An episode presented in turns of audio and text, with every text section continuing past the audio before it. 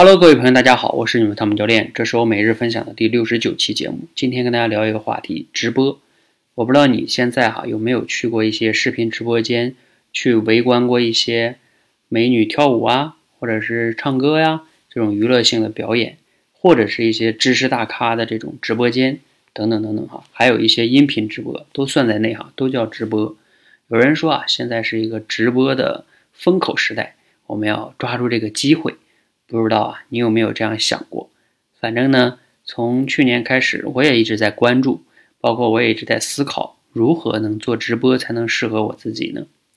那我自己啊，分析出直播呢有两种模式。在谈这两种模式之前呢，我们首先要思考一个，直播它到底解决的是什么问题？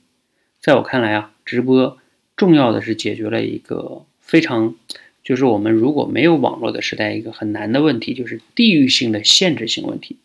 比如说，如果没有直播之前，我们要去一个地方讲课的话，那你就得去到那个教室，你才能跟那里的学生见到面。包括你要是唱歌的话，你一定要开演唱会，你才能让很多人同时在现场听到你的现场直播的这种唱歌哈，和看录像带还不一样。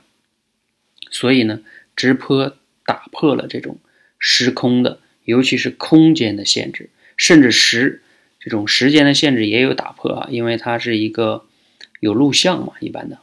好，主要是空间的限制，让大家能便捷的看到你的这种表演也好啊，内容也好啊，等等等等。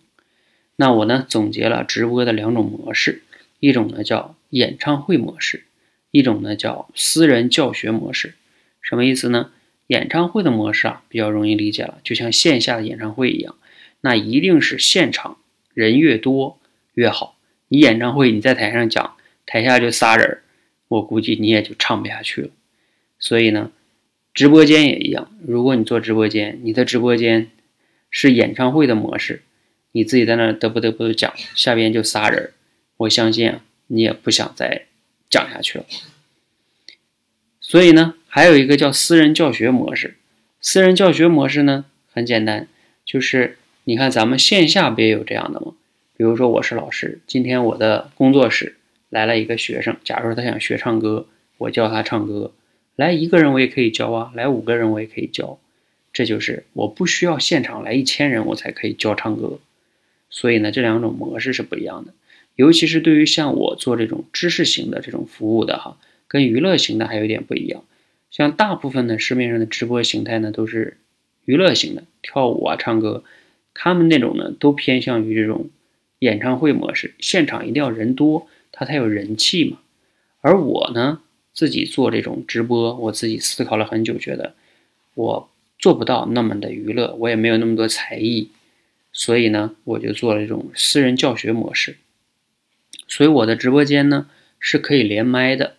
这意味着什么呢？意味着只要我的直播间我开播，在我开播的时段有一个人进来跟我连麦，我这个气这个气氛就是对的，因为我只需要服务他就可以了。其他那些围观的呢，他愿意围观就围观，愿意提问也我也可以偶尔回答他的问题，就不至于现场啊很尴尬。我有的时候去一些人的直播间，他自己在那聊，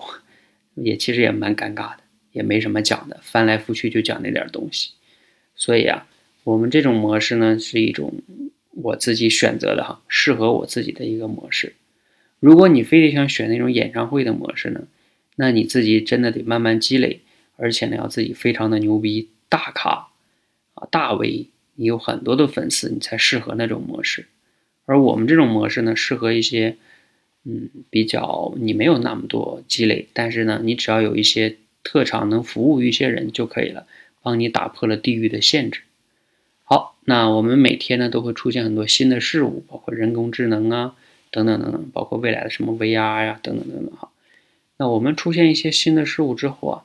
我建议大家呢，每个人都要去深入的思考，了解自己的需求和定位，找到适合自己的方式，不要迷失在那个浪潮里边，盲目的去跟风。有一些事情啊是你做不了的。希望呢今天的分享能给你带来一些启发和收获。如果有启发，可以点个赞。如果觉得对朋友也有启发呢，可以转发给他们。谢谢大家，谢谢。